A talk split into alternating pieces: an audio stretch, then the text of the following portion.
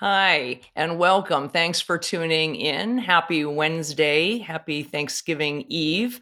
Uh, I'm Dr. Kelly Victory, filling in for Dr. Drew, who is just wrapping up a much needed and well deserved uh, holiday with Susan and their kids over in Europe. Um, Drew and team will be back. In fact, I think they're flying back tomorrow, so they'll be back Friday for a special show, which I'll talk about at the end today. Um, Today, I am joined with my guest, one of my very favorite people, fellow COVID truth tellers and brilliant epidemiologist, Dr. Harvey Risch. Uh, many of you have been following him for the duration of this pandemic and with good cause. Uh, he's been a real ray of light. Uh, and as I said, a truth teller who has been fearless. Uh, Dr. Harvey Risch is an epidemiologist, uh, now epidemiologist emeritus um, from the Harvard, excuse me, Yale the Yale Department of Epidemiology and Public Health. Uh, his research interests prior to COVID, at least, uh, were cancer etiology, early uh, treatment, and prevention. Um, he is a brilliant epidemiologist. As I said, I've learned a tremendous amount from him myself during this pandemic with regard to how to read studies, to find the flaws in the studies, and understand uh, which studies are actually worth listening to and reading and which ones are essentially junk science. As importantly, as I said, Dr. Risch has been very, very vocal during the pandemic. In 2020, he provided uh, testimony to the uh, Senate regarding the COVID pandemic. He has spoken widely about his opposition to the mandates, uh, masking, all of these things, as well as the uh, reliability or lack thereof of the PCR tests. He has uh, successfully fought the vaccine mandates in uh, New York for uh, city workers, saying that anyone who'd already had and recovered from COVID already had far superior uh, immunity. So we look forward to getting into many of those topics. As you all know, I am required to read this disclaimer um, with regard to our comments and our, our discussion here today. The CDC states that COVID 19 vaccines are safe and effective and reduce your risk of severe illness. Parts of this show may examine countervailing views on important medical issues. You should always consult your physician before making any decisions about your health. And given that Dr. Risch and I are exhibit A in countervailing views on COVID, uh, I wouldn't be surprised. So you can expect that disclaimer to pop up once or twice um, during this show. Before I um, go to Dr. Risch, however, I feel obligated uh, because it is Eve of Thanksgiving to wax a little philosophical, perhaps, with regard to where we've been and where we're going. Um, these last three years, uh, I mean, apart from the damage that was done and the millions of people who died unnecessarily because of suppression of information on certain drugs uh, and certain therapeutics, apart from the uh, huge toll that we exacted on children by disrupting two and a half uh, plus years of their education, forcing them to mask, causing them to have fear and anxiety in social situations, and on and on.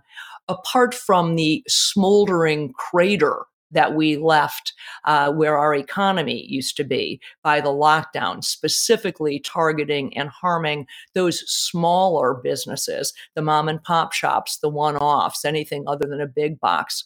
Apart from all of that, really, and perhaps far worse, was really the devastating rift that this pandemic and our response to it has put between families, friends, uh, acquaintances, co-workers, because people felt obligated to pick a side. You were either vax or not vax, mask or not mask. You agreed with the lockdowns or you didn't. You bought into the idea of the vaccine mandates or you didn't.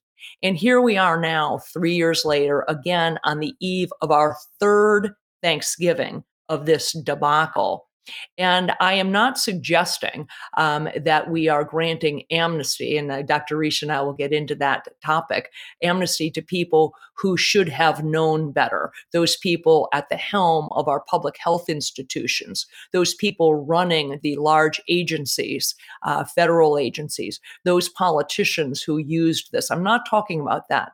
I'm talking about the people who you are likely to be joining or hopefully joining tomorrow for a time of family gathering.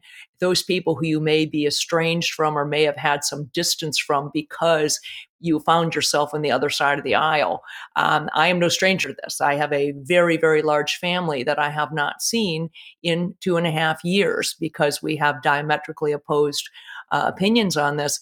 And I was a psychologist before I was a doctor. I have a graduate degree in clinical psychology.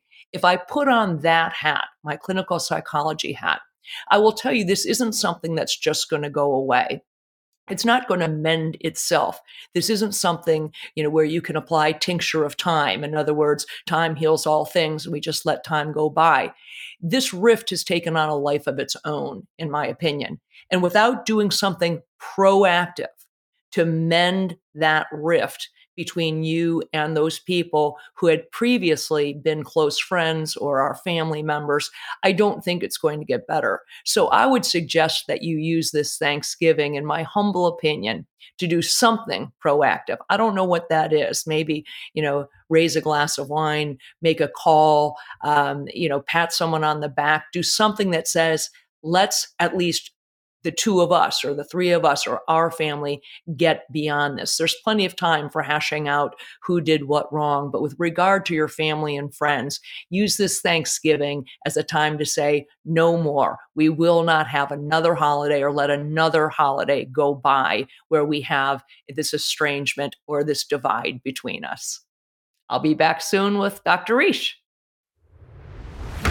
Our laws, as it pertains to substances, are draconian and bizarre. The psychopaths start this way. He was an alcoholic because of social media and pornography, PTSD, love addiction, fentanyl and heroin. Ridiculous. I'm a, I'm a doctor, for sake. Where the hell do you think I learned that? I'm just saying, you go to treatment before you kill people. I am a clinician. I observe things about these chemicals. Let's just deal with what's real. We used to get these calls on Loveline all the time. Educate adolescents and to prevent and to treat. If you have trouble you can't stop and you want help stop it, I can help. I got a lot to say. I got a lot more to say.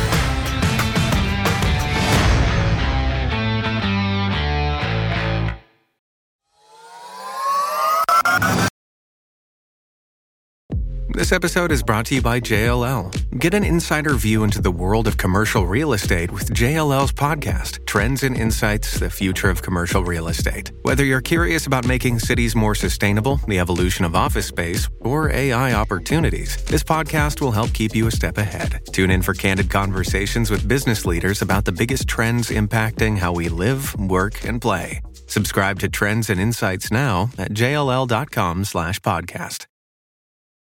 Does Monday at the office feel like a storm? Not with Microsoft Copilot.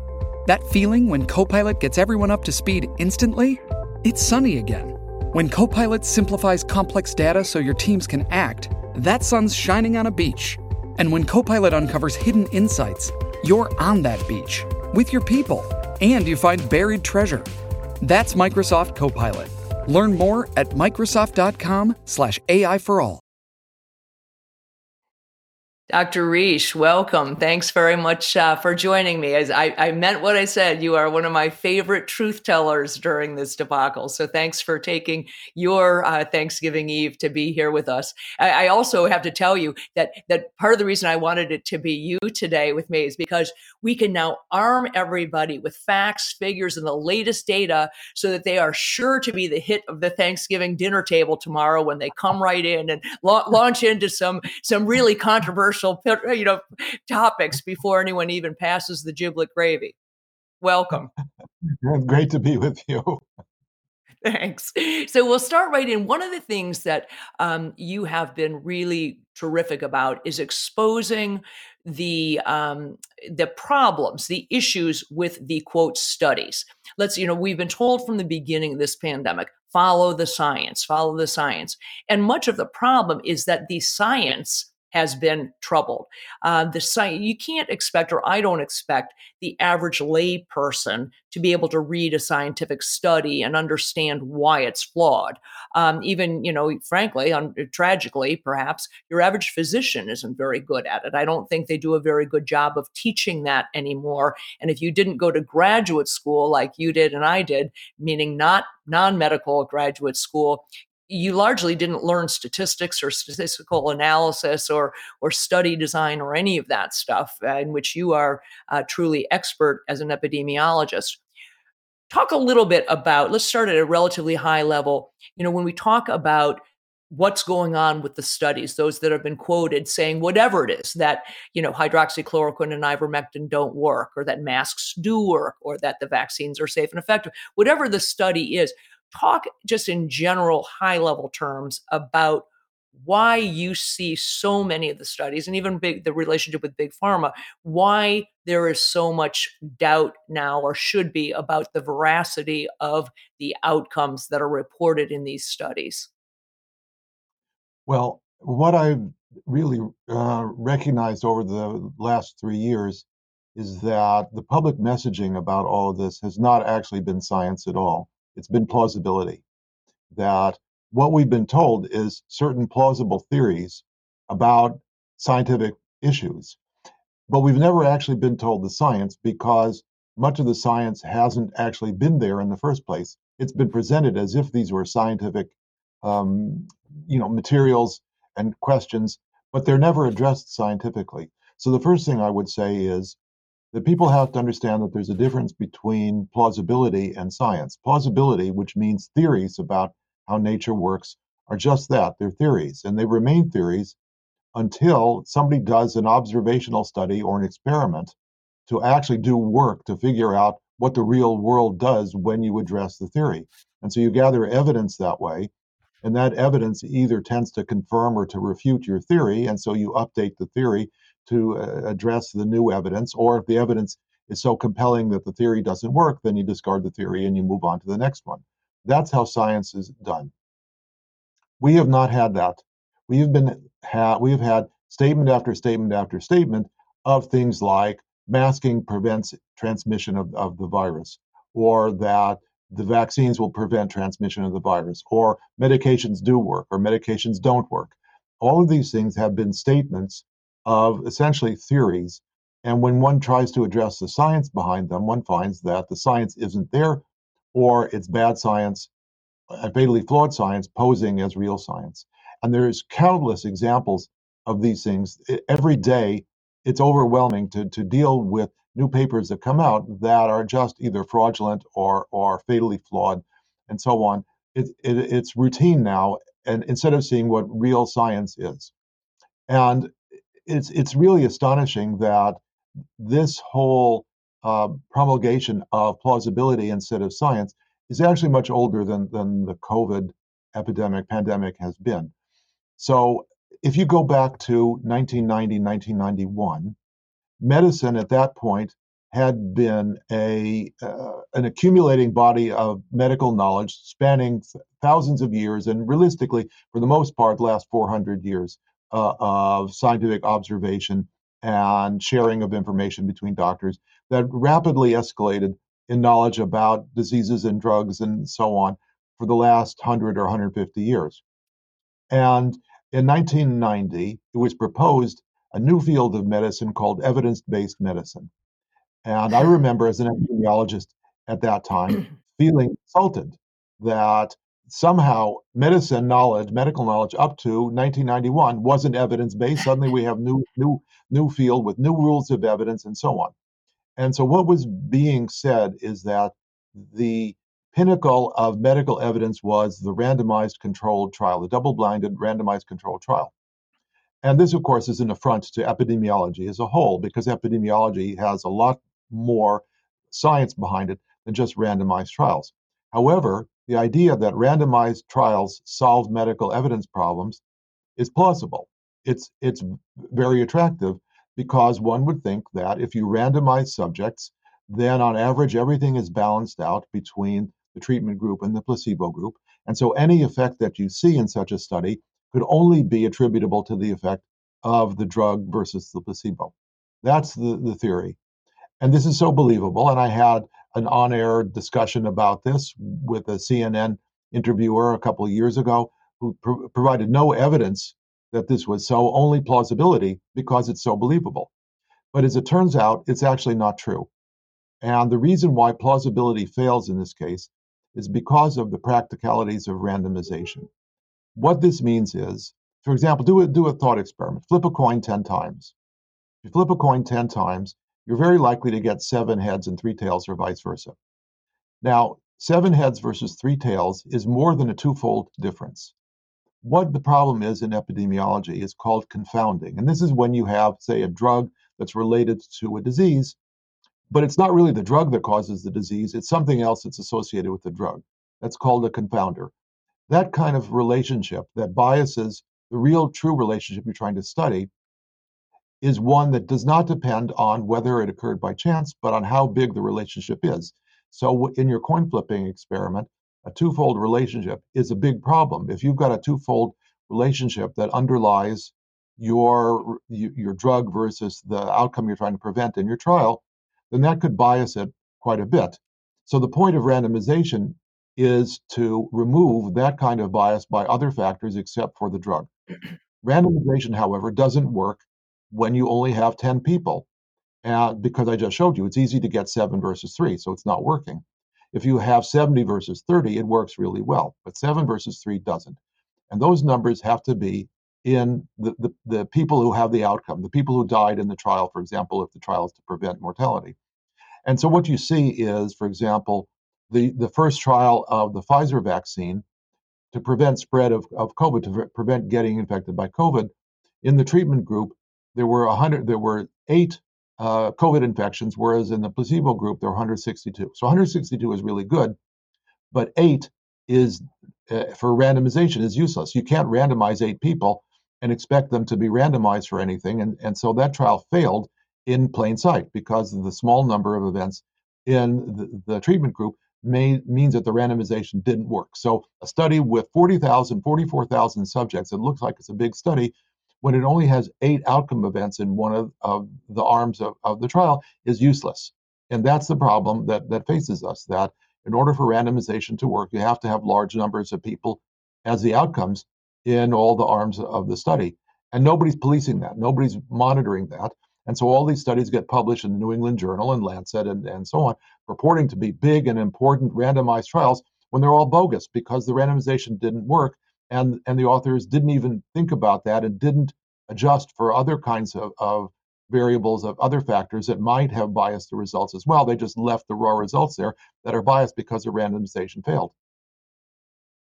Well, it, it, and this is an issue. I think the question really is is why because the is this just because these people aren't very bright and they design a really lousy study? I mean, the pharmaceutical companies are well, well versed. They have a, a playbook for how they essentially, as far as I'm concerned, end up falsifying data.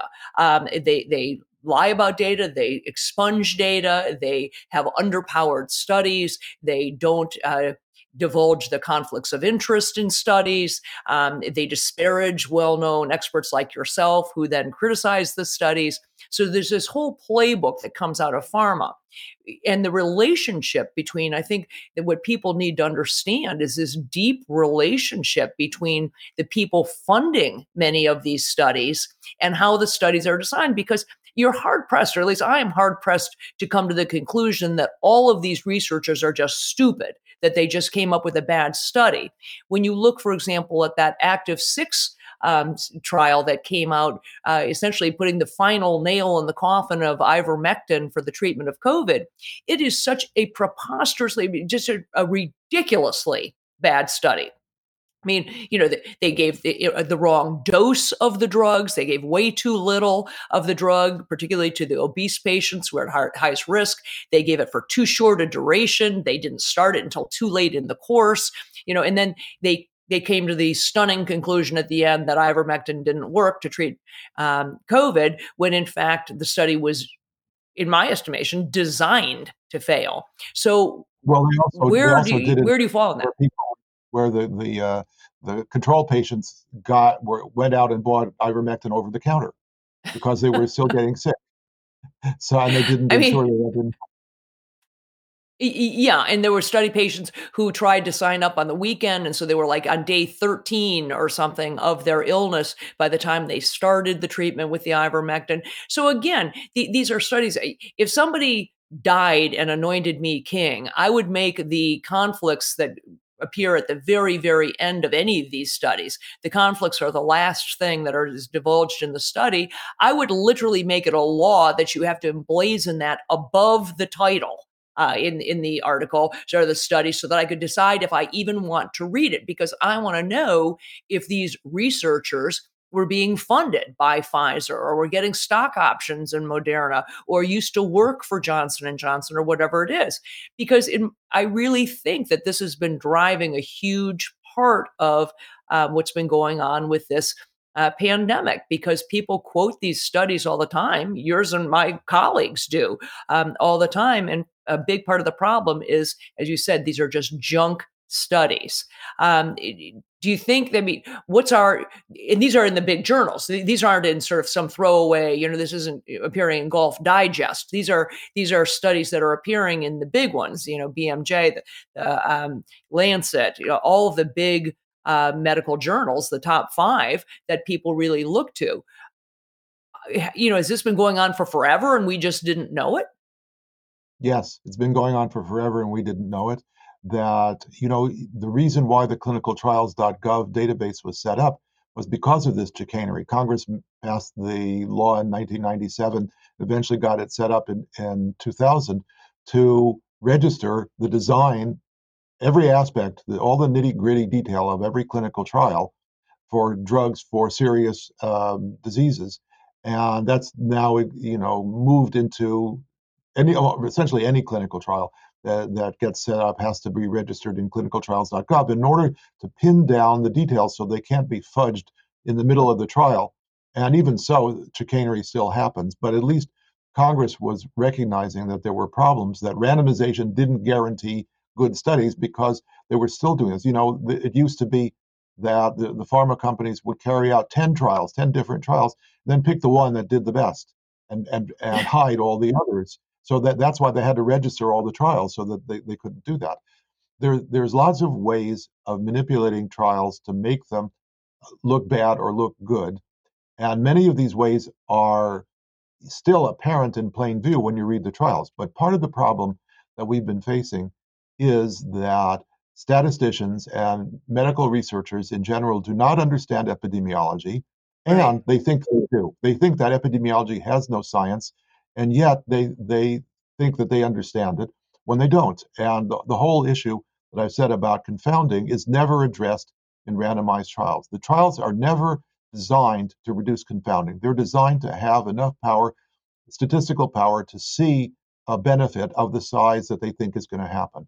But it has to be much larger in order to reduce the potential confounding because of bad randomization. And they're never designed for that. We're going to, in, in a minute here, we're going to take a break for a commercial. But before, and when we come back, I want to get into the weeds a little bit about specifically how these different quote studies uh, ended up putting the kibosh on really effective, safe, readily available medications that, that could have been used and should have been used uh, to, to treat COVID from the beginning, and you've been a very vocal about that and about the um, the devastating results of of the hit job that was put on those specific drugs. But I do want to make the comment too. You were um, dissing the whole concept of uh, evidence based medicine. In my mind, th- that was the worst thing that ever came down the pike uh, during. I've been a practicing physician for more than thirty years, uh, and when they all of a sudden coughed up this concept of evidence based based medicine, to me, what it really was was a dumbing down of the practice of medicine. It essentially said that medicine is an algorithm and everybody can be crammed into that algorithm. And you don't need to apply any art to practicing medicine. It's simply algorithmic because here's what the evidence shows. This is what you should do. And therefore, you should do it for everyone, regardless of their age, risk factors, you know, th- their own risk tolerance, and those sorts of things. And certainly that is what we saw of all of the errors uh, that were made during this pandemic response, and that's a long list from which to choose. Um, I think the gravest was perhaps acting as if we were all at equivalent risk from COVID and therefore applying this quote evidence-based stuff uh, with regard to everything from you know the, the, lockdowns quarantining masking and, and the suggestion that you should get vaccinated. Um, i see evidence-based medicine really as as the sound the beginning the death knell for truly the art of practicing medicine. Well i, I agree all right. Well, let's take a quick break here, and then we come back. We'll start talking, as I said, about some of the therapeutics and what happened uh, with the uh, our our therapeutic nihilism that went on for the duration of the COVID pandemic. I have some pretty exciting news. Our favorite skincare brand, Genucel, is having a holiday preview sale. It just went live for all the products that Susan and I love. Genucel's Silky Smooth XV Moisturizer soaks right into my skin instantly, and with its immediate effects, you can see the fine lines and wrinkles disappearing within 12 hours. And Susan loves, of course, the Genucel Vitamin C Serum, infused with the purest vitamin C that absorbs to the deepest layers of the skin because of their proprietary skincare technology. I am a snob when it comes to using products on my face. The dermatologist makes a ton of money from me. But when I was introduced to Genucel, I was so happy because it's so affordable and it works great. I was introduced to the Ultra Retinol Cream, which I love at night. All the eye creams are amazing. People notice my skin all the time, and I'm so excited because it's actually working. And for a limited time, take advantage of the Genucel Holiday Preview Sale and save up to 60% off our favorite Genucel products. 60% off. Treat yourself this holiday season go to genucel.com slash Drew. That's genucel.com slash Drew, G E N U C E L dot com slash Drew. My guest is Philip Patrick. He is a precious metal specialist, trains at University of Redlands. He has spent years as a wealth manager at Citigroup, and his current position is with Birch Gold Group. So, gold has always been uh, somewhat of a safe haven, particularly in times of great turmoil, uh, much like our present moment, I imagine. Gold has always traditionally been a safe haven asset. Gold specifically has, has always been about wealth preservation, right? Gold has always held its buying power. You can look at as far back as you like in history. In biblical times, one ounce of gold would buy somebody 400 loaves of bread. And today it does the same thing. So it's a store of value. But I would say in times like this, as you mentioned, it's particularly important when you're dealing with things like 40 year high inflation, uh, you know, the air that's coming out of a stock market bubble. These times in particular tend to drive gold and silver up quite significantly. If things are different, the solution needs to be different as well. So I encourage everyone to get informed, and we have a lot of good information here to help your listeners. Just a reminder I am not a financial advisor and I do not give out financial advice nor investing advice. Birch Gold has an A plus rating with the Better Business Bureau, countless five star reviews, and thousands of satisfied customers. Check them out now. Visit birchgold.com slash Drew and secure your future with gold. Do it now. The Dr. Drew collectible bobblehead is here. Limited stock for the holidays. Makes a perfect gift for any Dr. Drew fan. And we are having a special Black Friday event offering discounts for all of our viewers. It's a high quality bobblehead, handcrafted, hand painted, and packed in this cool box. Look at this thing. It's got a window, clamshell for product visibility when it is boxed, and it has our logo, Dr. Drew logo, all over the place. Uh, features me in my usual jeans and uh, black t-shirt. That's right. It's the perfect stocking stuffer for the Dr. Drew fan in your life. Also, for limited time, save an additional $5 with coupon code Dr. Drew at checkout. Order online at drdrew.com slash shop. That is drdrew.com slash shop for this special price. Click on the link and save today. Dreaming of a better sleep? Tossing and turning is not your destiny. And Olly is here to help. Olly invites you to sink into sweet, sweet slumber to improve your mental and physical health and overall wellness. More than just melatonin, Olly's ingredients help you unwind your mind for a delightfully dreamy drift off. Sleep is on the way at Olly.com. That's O L L Y.com.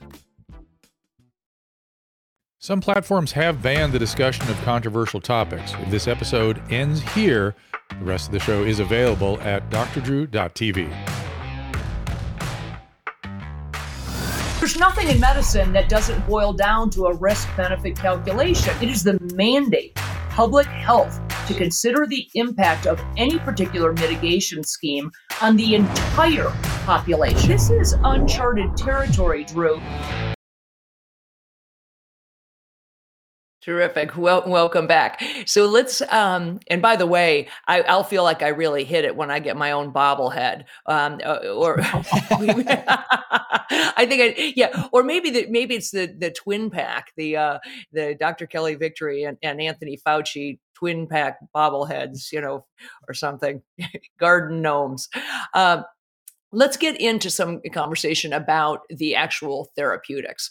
The reality is this you and I know it, and hopefully more and more people are aware that we have always had effective treatments for COVID, outpatient treatments. When used early, we have always had, and it's not just a single medication, it's this cocktail of medications that has been really well honed um, by you know some of really the thought leaders, including people like Peter McCullough and Zev Zelenko and, and others who've treated you know tens of thousands of COVID patients effectively with medications like hydroxychloroquine, ivermectin, budesonide, colchicine, uh, vitamin D, zinc, you know, really a, a, cocktail of medications. You have been very vocal, as have I, um, that really the um, the FDA, the CDC, uh, and other organizations are complicit, really, in having done a hit job on those medications uh, and have resulted as a you know as a or it caused as a result the deaths of tens of thousands of people undoubtedly who didn't need to die. Um, so talk a little bit you know you really were out there at the beginning and fearless about it. Um, talk about that whole part of this pandemic debacle.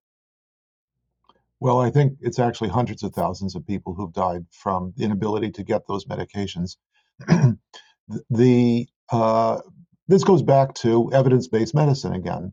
The idea that only randomized trials provide evidence in favor of medications is, aside from what I said before about how randomization doesn't work in many studies because the numbers of outcomes are too small, that the there's empirical data showing that randomized trials and non-randomized controlled trials give the same results. This was done by the Cochrane Commission, which um, is a meta analysis think tank in the UK that publishes reports on uh, various topics. And they commissioned a report from 2014, I believe, that examined the whole medical literature for about 15 years, or maybe it was longer, on studies that compared randomized trials to their non randomized counterparts.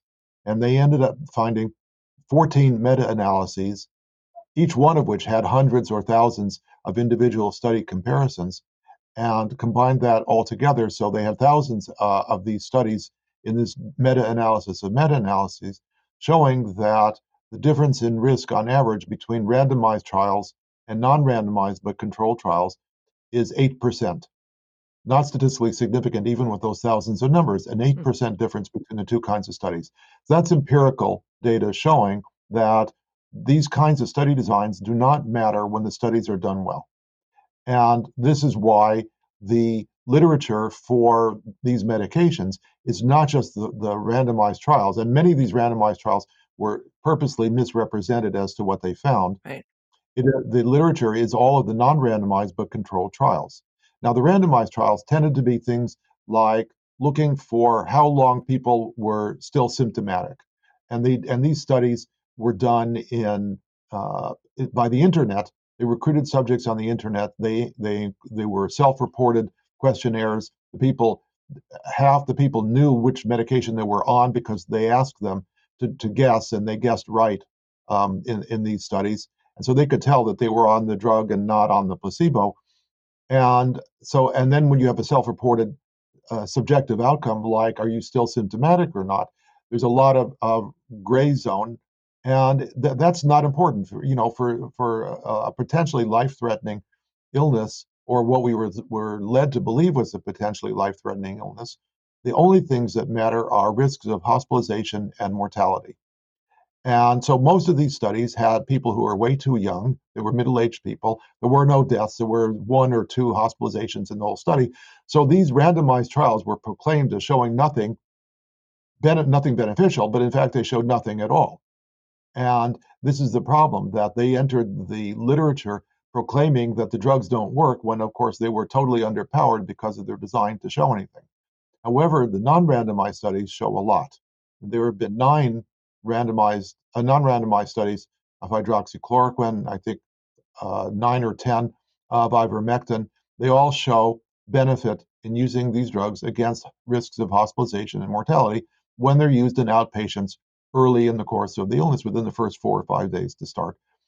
And there's, there's no question, this scientific evidence is, is unquestionable. And it, the argument that somehow the people who got the drugs because they chose to get them or not were better off and would do better is refuted by the data in the studies because the studies all show that the people who chose to take the drugs were actually sicker than the people who were willing not to, to, to take the drugs. People in general, when you give them the choice, they have they're symptomatic with COVID, and you say, "We're we're doing a study, and do you want to take this drug or not?" The people who are sicker will say yes more so than right. people who are less sick. And so that's a hurdle that, that the studies have to surmount before they could even show benefit. So all of these studies are already biased against benefit from these drugs, and yet they all consistently show, you know, 50% to 75% reduction in these serious outcomes, and that's what matters. Well, what was also, you know, um, really glossed over is how insanely safe these drugs are. The public was led to believe that those two drugs in particular, hydroxychloroquine and ivermectin, were, were risky to take. And when in fact, these drugs have been FDA approved for use in humans for decades. In the case of hydroxychloroquine, since 1942. It is so safe that we actually give it to pregnant women. Um, you know, it, it has that level of a safety profile. And if a drug is safe, to use for lupus or rheumatoid arthritis or to prevent malaria, it doesn't become unsafe when you then take it to prevent or, or treat COVID. You know, if a drug is safe to treat intestinal parasites, it doesn't become unsafe when you use it to treat COVID. Uh, but the public was led to believe, and with really a concerted marketing effort on the part of the FDA and the CDC to lead people to believe that. If you remember the uh, commercial that the FDA put out with regard to ivermectin, saying it showed a woman with a horse or a cow or something. It said, "You're not a horse. Stop it." Uh, implying very clearly um, that that ivermectin was only intended to be used in animals, and many people believed it was a veterinary medication only. Now, fast forward two days ago, the FDA, after all of this, after many of us uh, being threatened with our medical licenses, having pharmacists who refused to fill legitimate prescriptions, CVS, Walgreens, the whole lot of them wouldn't carry it, wouldn't fill the prescription. Um, you know, you were just lambasted in social media if you did it. The FDA came out two days ago and said, we never said that you shouldn't take ivermectin for COVID. We never told anyone not to do it. We just said it was a recommendation. Seriously. I mean, this is talk about scrambling to get on the right side of history. Um, yeah, there it is. I love that. You're not a horse. You're not a cow. Stop it. Uh, I mean, this is this was the length they went to to try to um, make people believe that these medications were unsafe when in fact they are over the counter in almost every country other than the United States, taken by hundreds of millions of people every year with no ill effect. And so we, here we had these medications that could have been used. And in your estimation, you said hundreds of thousands, if not millions of people's lives could have been saved. Um, where do you think we go with with that little bombshell? Well, you know, sometimes you wonder in the chaos of a pandemic were, were you were was I crazy and was the whole world right or vice versa? And so when that happens, I go to the FDA's website uh, where it has this warning against hydroxychloroquine use. And this this was put up in July of 2020. It's still there. And it says in big stentorian black letters, warning, do not use hydroxychloroquine for outpatients because of risks of cardiac rhythm irregularities. That's the big the big text. Then a little further down the page, in small letters, it says, We base this warning because of one study of adverse events looked at in hospitalized patients. Now, everybody knows, all doctors treating COVID know that outpatient disease is a viral replication flu like illness, and hospitalized disease is a calamitous, uh, infiltrative lung pneumonia where the immune system debris all fills up the lungs and, and they're treated differently. They have different pathophysiology. Almost everything about them is different. And so for the FDA to say it's basing usage of a medication for outpatients on a disease of inpatients is totally fraudulent. But it says something else in addition. It says that the FDA has no systematic information about adverse events of hydroxychloroquine in outpatients. Because if they had that, that's what they would have quoted. That's what's Uh, you know appropriate. If you're saying there's hazard in outpatients, then you present the outpatient data. They didn't do that. That proves that there are no systematic large-scale data to show that there there's hazard of risk of using this medication in outpatients and with COVID. And it's, it's as plain as day just reading that web page to see that that this is a fraud, that there never has been any any of this adverse events in outpatient use. And and so right. for that reason, you know that the FDA is lying. And that that's enough yeah, to, to kill everything. Right. F- furthermore, it's interesting this big fervor about the, the concern about cardiac complications with uh, with hydroxychloroquine. When actually, if you look at where that falls on the list of risk for cardiac complications, I think it's number thirty three, below things like uh, albuterol and ciprofloxacin and a heck of a lot of other medications that we prescribe that have actually a higher risk of that very complication. Um, I don't know a physician who has ever done an EKG or a cardiac workup in a patient before prescribing hydroxychloroquine when they're doing it for something like lupus. And those patients are on the drug for years not just to treat a uh, yeah I, they're not just you know treating a transient uh, viral illness where they're going to be on the medication for you know five to seven to ten days. Uh, these are people who are on these medications and you know, ivermectin as well for years at a time on a daily basis many of them. Um, anyway so i think i think there's something really really important that needs to get followed up there. I want to talk um, for sure about um, the the vaccines. But before we do i want to ask you a specific question because i get asked this frequently and don't have a great answer. We have known from the beginning that the spike protein itself from covid is toxic. We know it's thrombogenic, that it causes causes blood clots.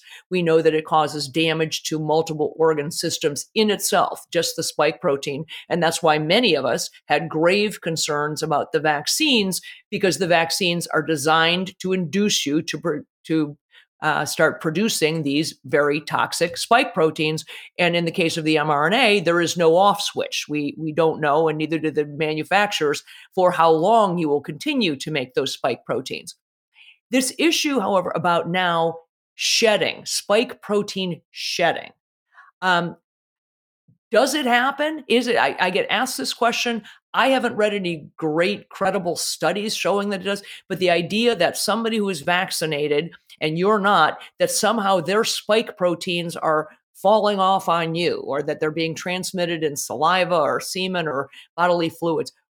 What what in, is your reading of the of the studies or of the science on whether or not you can share or shed spike proteins? Well, I'm just in the as much in the dark, I think, uh, as you are. The uh, Pfizer, in its um, so-called doctor information about the the usage of of its vaccine, says that uh, a pregnant woman who comes into intimate contact or a childbearing age woman who comes into intimate contact with a partner, say, um, who has been recently vaccinated, should notify Pfizer to file an informational report to, to Pfizer. It means that they're monitoring that. They have reason to think about it. Does it mean that there is a concern for adverse events? It's hard to know. I would say that even if it's theoretically possible, the dose of, of these spike proteins that one would get would not be very large. It doesn't, just from a common sense point of view, it doesn't seem like a small amount of spike protein would trigger huge immune responses or huge you know thrombogenic responses. It has to get into the bloodstream where it does the damage. Most of these exposures would not get into the bloodstream. They might get into the gut or into the lungs perhaps. So i'm not seeing that there's a, a huge risk necessarily from this happening either way It just doesn't strike me commonsensically. Does that prove that it, there isn't one? No, but that would be my kind of common sense medical thinking. Well, I am thrilled because you and I are in lockstep then, because I can't figure out the mechanism by which somebody would be what, what shedding them through their skin, exhaling them, and how are they getting into me? Do they fall on my skin and I somehow, you know, ingest it? I this idea of vi- of spike protein shedding, I just don't understand what the mechanism would be, could be, or why it would in any way be meaningful. So, uh, I, I, again, I've said the same thing. If somebody shows me a study where they prove that it happens, um, I'll believe it. But right now, I'm not even understanding what the mechanism would be. And then that the, another question, perhaps tangential to that one, is about the, safety and, and security of our blood supply. Um, the Red Cross is not keeping track of, or at least is not reporting, which units of blood that are donated come from someone who is vaccinated versus someone who is not vaccinated. Now you're talking about something very different. You're talking about taking the blood from someone potentially vaccinated, which is rife with spike proteins circulating around. And you're talking about infusing it into the bloodstream of someone perhaps who's not vaccinated what do you think about is there a risk there? Because it seems that seems very plausible to me to be a, a risk although i don't know what the nature is or the longevity of these circulating spike proteins um, when they're given to somebody else. Well i think i agree with you that this strikes me as a higher risk proposition and uh, it's hard to know exactly how much and and since we've been kept in the dark about this. The Red Cross hasn't come out and made any statements about it. It hasn't even apparently tried to address this topic. It's it just says uh, blood transfusions are safe, and and take our word for it. And since we've known that we right. can't take the word from anybody in any organization in government or related at this point, it's hard to believe that we should take their word for it also. So I I just don't know. Okay. All right. That's where I stand on that too. All right. Um, let's talk about specifically more about the vaccines and talk about adverse events. Um, right now, there are two large repositories of data for adverse events. The VAERS system, which every, you know, we've had for what, 24 years now, the VAERS system was put in place by the CDC 24 years ago as the proverbial, uh, you know, canary in the coal mine. It was supposed to be the early warning system that they put in place and encouraged people, individual patients, to report an adverse event to a vaccine so that they would have a heads up early on when there was a signal that perhaps something was going on uh, with a particular vaccine.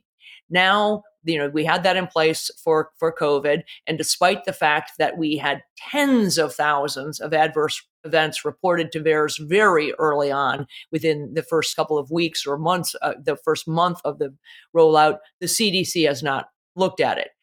They had a second system, the vSafe system, which they implemented in December of 2020, right before the vaccine rollout. And they encouraged people to go and download this app and put it on your iPhone, the vSafe thing, and then report if you had a negative or adverse kind of event of any sort to the vaccines. But it wasn't until very, very recently, I think within the past week or two or you know so, that the FDA has finally released under court order the the data from vSafe. They they had not reported any of it, despite the fact that they had 10 million or something people, you know, sign up for it. So talk about the vSafe data. What we now know that only by court order they have been mandated to release to the public. Well, I haven't gone through all the details of the vSafe data because it's voluminous, but my impression is that the vSafe, from an epidemiologic perspective, even the vSafe data are questionable because it's self-selected. It's not a random sample of, of anybody, it's not a representative sample of anybody. And so it's hard to know that the people who are reporting, and, and the reporting is subjective uh, after all, are really representative of, of what's going on out in the real world. I think that the FDA's access to large insurance databases is going to say a lot more about who's been vaccinated and when and what they got and when and so on. And those are the kinds of, of information sources that need to be addressed and analyzed to look for adverse events. And I think it has to be done seriously and systematically. Now, one interesting thing is that so I've been dealing with besides the VAERS, there's also an FAERS. This is the FDA's version of this for drugs. And this has been mm-hmm. around for the same long period of time. And there's been a question as to what the signals in these databases actually represent.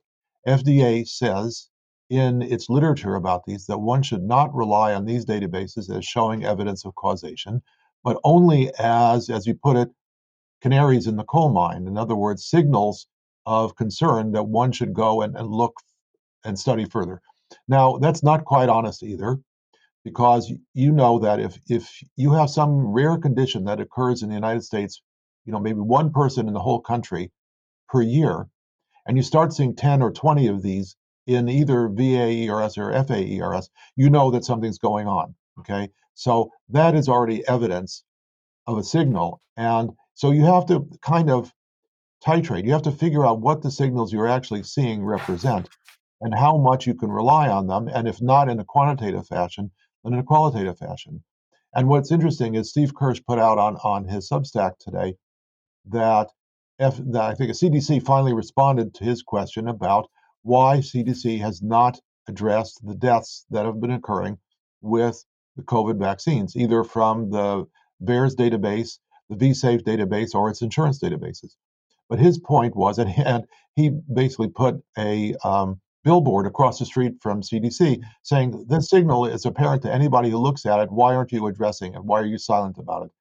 So finally, the CDC responded to him saying disingenuously, we didn't look at it because it's not our data to analyze it. We have a third party that analyzes the, the VAERS data and go talk to them, basically, which is the most absurd thing in the world. They're the ones who put out all the statements about what's safe and what's not, what's useful and what's not. And they're saying that, well, since we didn't analyze it, which of course they said they did when there was that, that hullabaloo about whether they did or they didn't analyze certain of, of the VAERS database uh, some months ago. Uh, you know, when they said they didn't, and then they said they did, and they actually did, in spite of saying they didn't. The same thing is going on here. They're playing musical chairs rather than addressing what the issue is, and they're trying to hide behind their misbehavior. And, and this has been the constant refrain of the government. And it's not just for this vaccine. Every vaccine, every adverse event has always been understated, underplayed, underanalyzed in order to support pharma as far as it could go before the, the calamity was so obvious to everybody in the general public that the FDA and CDC couldn't maintain a straight face about it. Absolutely. I mean, the data are overwhelming in my estimation, and I've been reporting on it from the very, very beginning. If you if you go back and look at previous, you know, in the swine flu uh, vaccine issue back in 1976, and that was way before VAERS existed, they pulled that vaccine from the market after there were 25 reported possible associated deaths from that vaccine. 25 we were in the thousands within the first month on the VAERS database with these covid vaccines and you can barely get anybody to look you know look into it let alone um, you know really analyze the data and come to any conclusions about it. Uh, with regard to this vsafe it's my understanding that something in the range of 10 million people actually downloaded that app. And as you said, it's not randomized. So one is left to sort of come to your own conclusions about who would be the people most likely to download that data on vSafe. But I have looked at least cursorily at the uh, the data that was just released and it comes, there's a tremendous number of people who reported that they did not feel well enough to work. Something in the range of 1.3 million of the 10 million said they felt so poorly. You know, 13% felt so poorly after their first shot of the vaccine that they couldn't go to work. 800,000 of the 10 million went to the hospital. 8% of the 10 million people who downloaded that app said they went to the hospital with an adverse event following vaccination. Now, you, we're talking about we have a regulatory agency, the CDC, who is in charge of public health, who didn't see fit to, you know, advise the public that 8% of the people getting this shot end up in the hospital. I mean, th- well, th- these are these are and, and I'm sorry. You, you probably not, I think there's an answer for this, and I think you're probably not going to like the answer. Um, but but the answer is that in 1976 there was actually two sides to the media, and so our federal agencies were much more circumspect about what they did because they knew there was a big risk of being criticized right. and being taken to task over their their bad decisions. Whereas now they think they're hand in glove with the media and pharma, and they can do whatever they want, and they're very brazen about it, and they don't care because they don't think anything bad's going to happen to them. And that's the reason why it's a different response now than it was in 1976. Right. I think I think you're right. It, you know, to, be very clear, 10 million people who part, who downloaded this app. That is a huge sample size. That's very very meaningful when it comes to extrapolating the data to what does this mean for the general population, uh, the 230 million people who got vaccinated. Even though it's not randomized in terms of who downloaded the app, you know, anyone no one could argue that 10 million people and of those 800,000 had to go to the hospital that is not an insignificant number of people. Well, so I wasn't saying that randomization was necessary, but representativeness is necessary. Yes. So we yes. don't know if, if those 10 million people are all over age 50, you know, or all female or something. I'm exaggerating, but you get the idea that we need sure, to know who sure. they are. But I think you're right that people go to the emergency room for serious things, not necessarily ones that deserve to be there, I think only um, a small percent of, of them were actually hospitalized, where they spend a night in the hospital or longer. That it's still large numbers. It's the, the, the hospitalization rate after the vaccination is in the VSafe is large enough that it's it's plenty concerning and would have uh, led to adjustments or holds on on the vaccination, just as there, there was for the J and J. You know, with, with all mm-hmm, uh, the mm-hmm.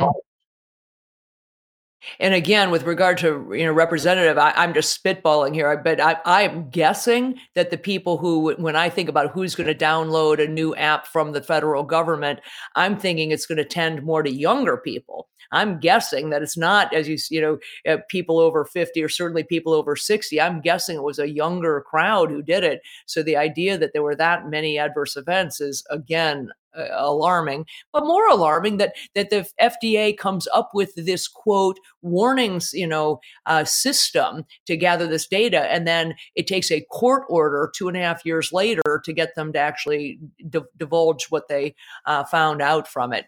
Um, talk now about this vaccine mandates. You have been really a um, a fearless uh, proponent of doing away with or never having had the vaccine mandates. You fought for city workers in New York successfully on that.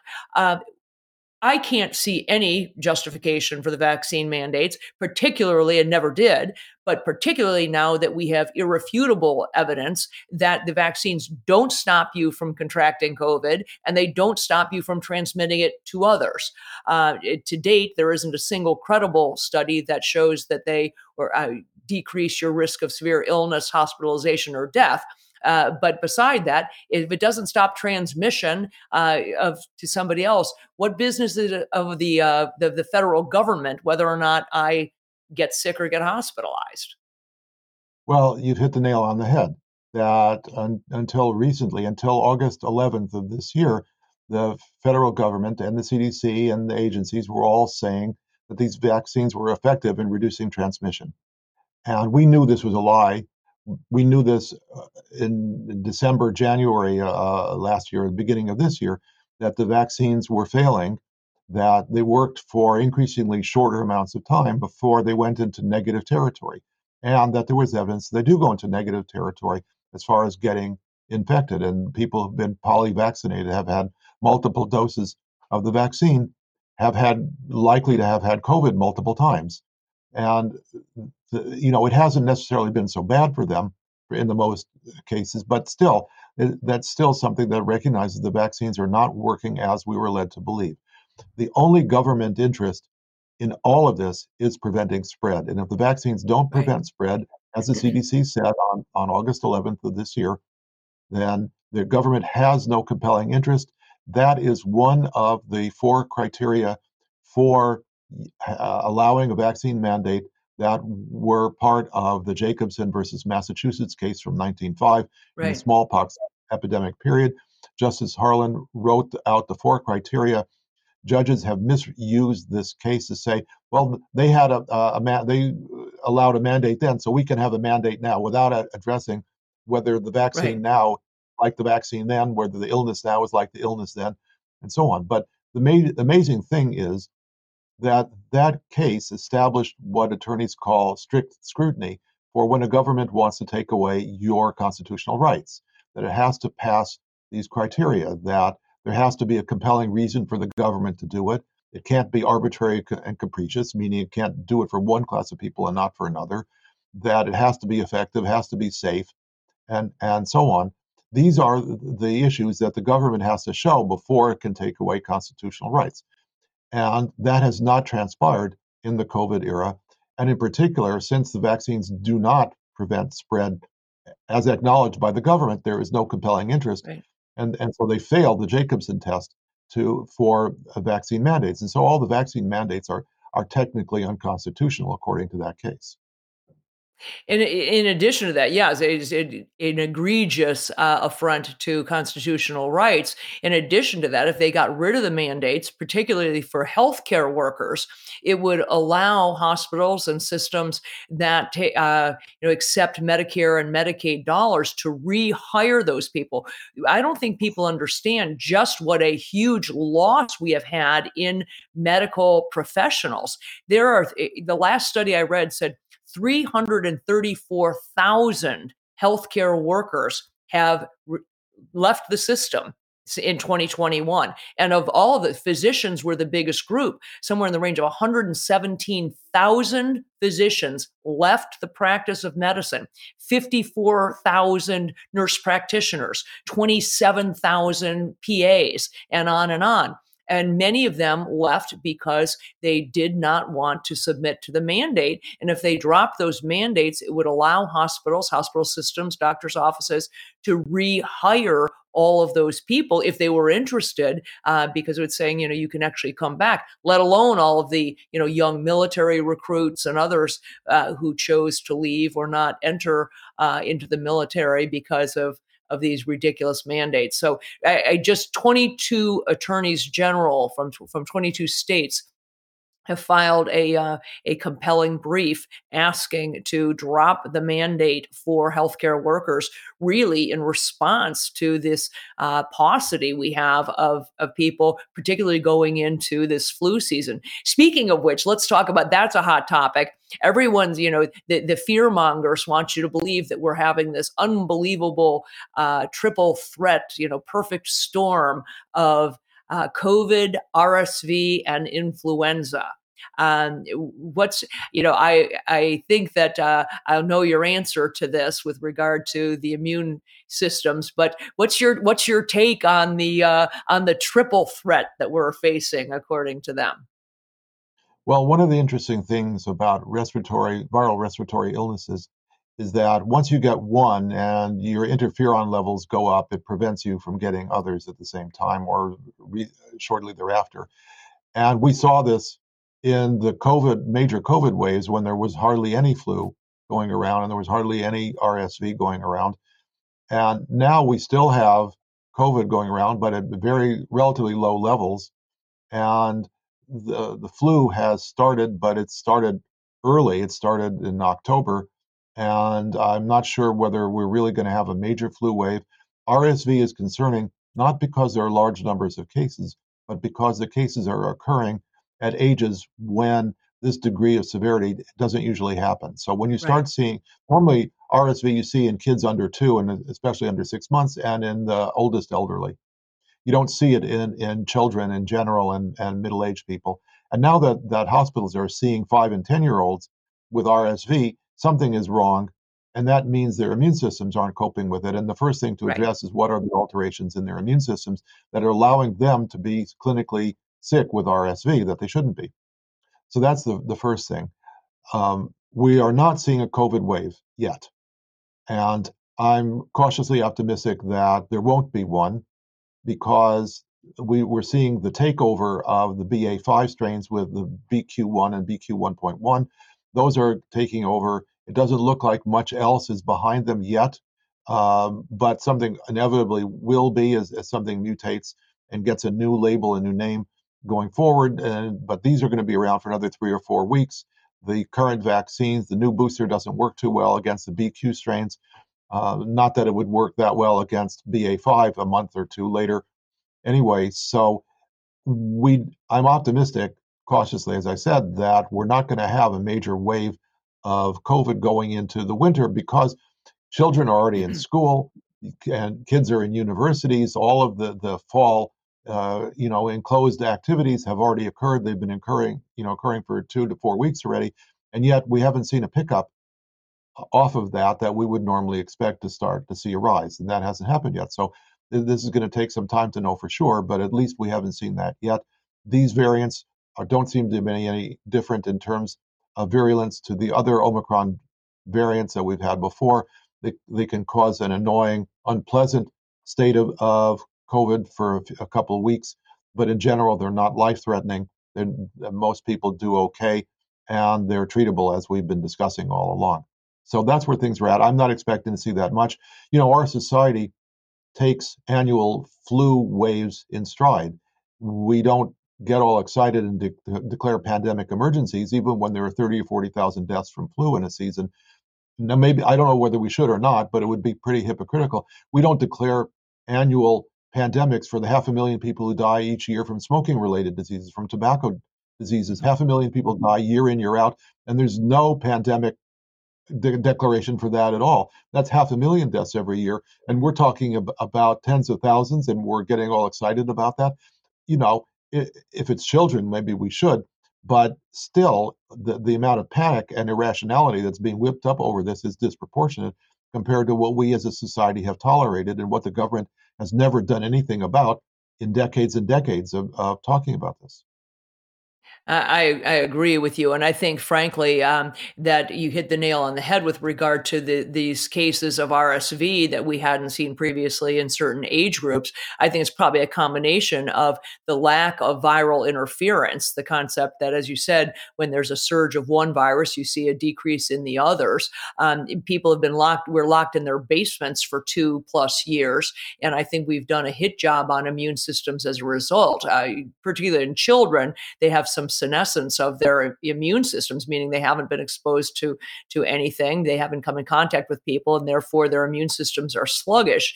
You add on top of that the immunosuppressive effect of the vaccines, the fact that we know that vaccinated and multiply COVID vaccinated people do not mount the anticipated or expected uh, immune response when they come into contact with COVID in the future, certainly. And I said from the beginning, we don't know what will happen when they come into contact with influenza or RSV or any of the host of other respiratory viruses that are out there circulating every single year. So I, I, think some of the immunosuppression is likely coming from the vaccines uh, because of this negative efficacy at the five month mark, where you're at higher risk for contracting COVID than if you were never vaccinated at all. Um, I see my, my clock's ticking down here. I'm going to have to wrap it in a minute, but I want to ask you one last question since I started with my little uh, uh, thoughts about uh, healing, for lack of a better word, and those sorts of things. There was an article written, I think it was in the Wall Street Journal, maybe a week or so ago, um, suggesting blanket amnesty. Uh, for people, amnesty, uh, forgive and forget for all the people who uh, were wrong because we, quote, didn't know uh, then what we know now, and therefore we need to um, let people, whether it's, uh, you know, Deborah Birx or Anthony Fauci or Rochelle Walensky or on and on and on, all the people in the mainstream media. Um, we need to let them all off the hook because we're that kind of people. Um, where do you stand on that? And do you think that that's the answer to moving forward on this?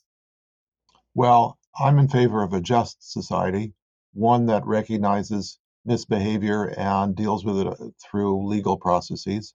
And I think that this was not, uh, these were not crimes against humanity from uh, ignorance. They were intentional, that these people knew this. There was planning, the Event 201, and even before that, there was planning about the, the virus, that this virus was an engineered virus. We know that from studies of the, the RNA sequence of the virus. And that the idea that people should be forgiven, there's a very fundamental theological assumption here And that is the only people who can forgive are the ones who are injured and still alive to be able to choose to forgive. That the people who, who have been killed, who died because the, the treatment for them was suppressed and they weren't able to get treatment in time, they are no longer able to forgive. And those people, you can't expect somebody else to come along and, and say, Oh, I forgive you. They have no right to forgive for the person who died and, and uh, can no longer forgive. That opportunity is long gone. I think that people who were fear mongered into making bad decisions uh, deserve some degree of sympathy and, and leniency, so to speak. But the people who organized and led the campaigns of bad decisions, horrible, destructive decisions on the country, uh, who demonized people who disagreed with them, either through smears in the media or smears from the president saying that half of the society were bad people because they disagreed.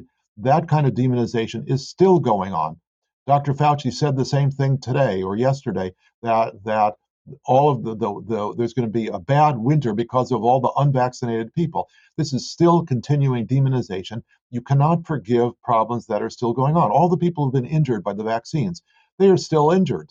They they still have to suffer their daily lives, you know, dealing with their injuries and trying to recover. They're not going to forgive when they still have to cope. So you don't get a free pass for bad behavior. You have to, first of all, you have to uh, account for your bad behavior. You have to apologize. I don't see anybody apologizing. So the first step in forgiveness is the apology, and it has to be a sincere apology. I don't see that happening. So there's no room for forgiveness until people at least start apologizing. I agree with you wholeheartedly. Without contrition, uh, there is no forgiveness. Uh, as a starter, I come from, you and I come from different religious backgrounds, but I think we agree precisely on that particular piece. And I also agree with you that without legal uh, recourse, we will never fully heal and move on. Um, so I'm going to let you go. Thank you again so much for coming on the eve of a major holiday, uh, taking time. Your your expertise, your uh, wisdom is greatly appreciated. Your fearlessness uh, is unbelievable. You have, as I really mean it when I say you have been a beacon of hope uh, during this debacle. Um, so thank you you again for coming back and, and sharing um, with us. Uh, as I said before, Drew will be back. Uh, he, I think they're on a plane tomorrow on Thanksgiving itself, and he will be back on Friday um, for a show with Tulsi Gabbard. Uh, should be a really interesting conversation. And I will be back with Drew for our normal Wednesday show uh, a week from today, November 30th, with Dr. Ryan Cole, uh, pathologist who has done personally um, dozens and dozens of autopsies on patients who have died from what he believes clearly are vaccine related uh, injuries and he's going to report on those. He's got unbelievable information um, to share. So uh, be sure to set your your clocks now for that show on November 30th next Wednesday.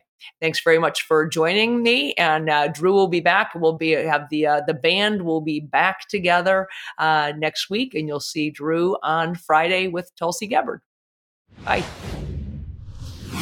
Ask Dr. Drew is produced by Caleb Nation and Susan Pinsky. As a reminder, the discussions here are not a substitute for medical care, diagnosis, or treatment. This show is intended for educational and informational purposes only. I am a licensed physician, but I am not a replacement for your personal doctor and I am not practicing medicine here. Always remember that our understanding of medicine and science is constantly evolving. Though my opinion is based on the information that is available to me today, some of the contents of this show could be outdated in the future. Be sure to check with trusted resources in case any of the information has been updated since this was published. If you or someone you know is in immediate danger, don't call me, call 911. If you're feeling hopeless or suicidal, call the National Suicide Prevention Lifeline at 800 273 8255. You can find more of my recommended organizations and helpful resources at drdrew.com/help.